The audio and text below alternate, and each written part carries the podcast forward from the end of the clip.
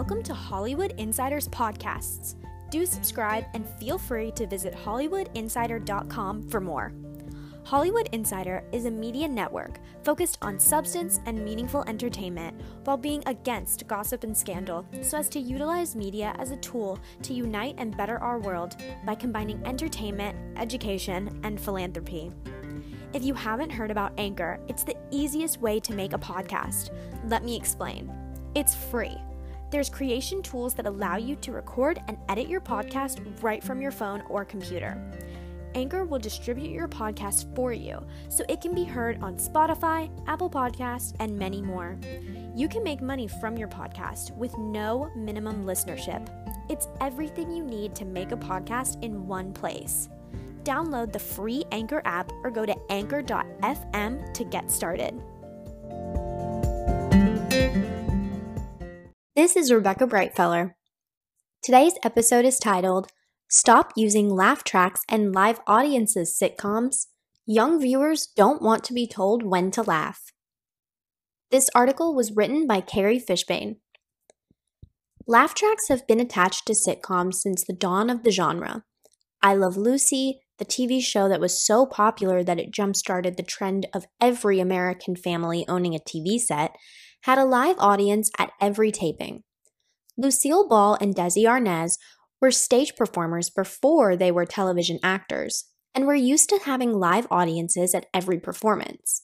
And so a trend was born. What are you talking about? I switched glasses. I know you did. I switched them back. Of course, some classic sitcoms, as tied to the American identity as Apple Pie or Big Gulps, have an audience or a laugh track laughing along in the background. From Cheers to Friends to Big Bang Theory, the laugh track has become as much a part of American culture as the sitcom itself. Let's be clear. I am in no way suggesting we should remove the laugh track from sitcom classics. I don't think you're depressed, Ma. I think you're horny. However, I do believe that new shows should reconsider putting in a laugh track. Sitcoms without disembodied voices telling us when to laugh have started popping up in this new millennia, and now laugh tracks are going in the way of the VHS, Windows 95, and the Success Kid meme. They had their time, but now they're obsolete. Shows can be funny without them. We've now seen the power of a sitcom minus the laugh track. Shows like The Office, The Good Place, and Modern Family have all proven that shows can be ridiculously hilarious without the audience being reminded of what parts are funny. Complex published a list of the funniest shows of all time.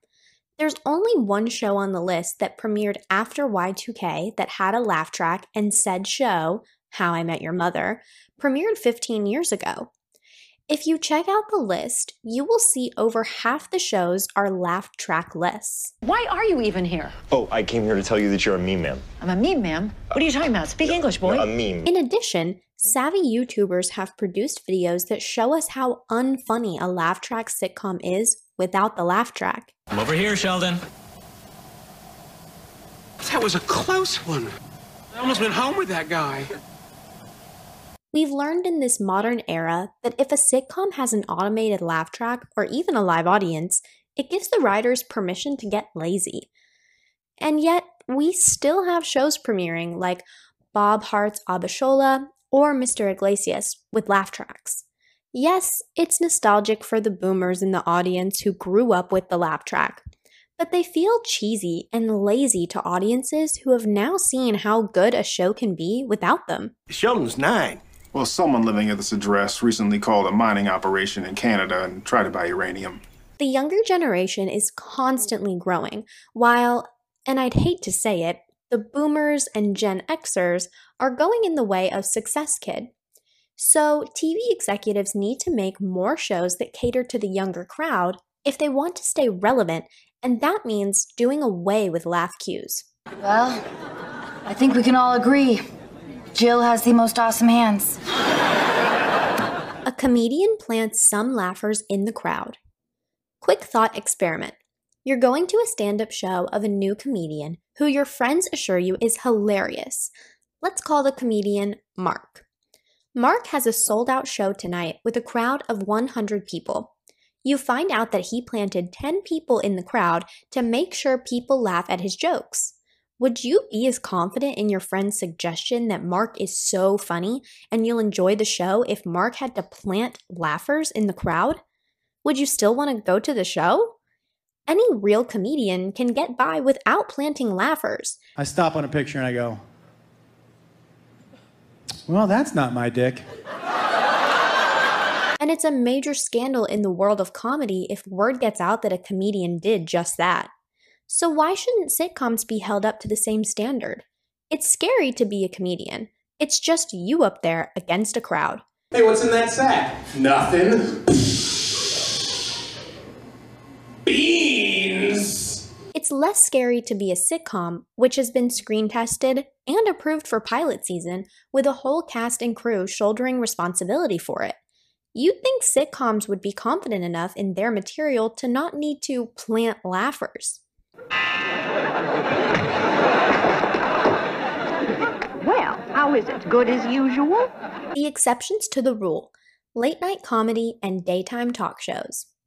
Remember when late night shows started premiering without audiences after the start of the COVID pandemic? Only people in the audience right now are some members of my staff. Hi, guys.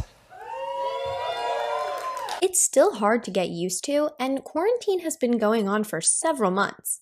And that is why late night is the one type of comedic show I will grant a pass to. And I know, this pass would theoretically invalidate my last point. But when you're just one person making jokes at a screen for 30 minutes to an hour, it's inherently awkward.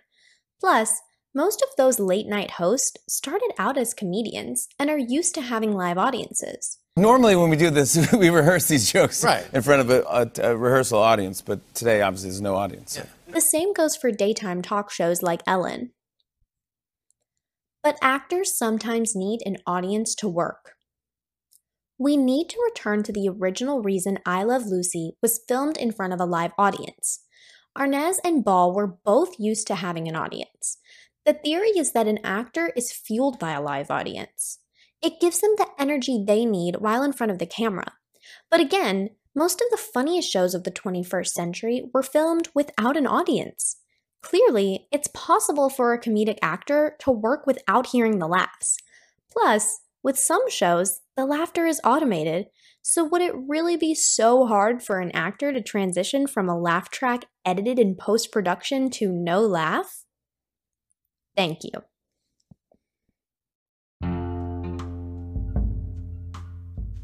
We hope you enjoyed listening to our podcast.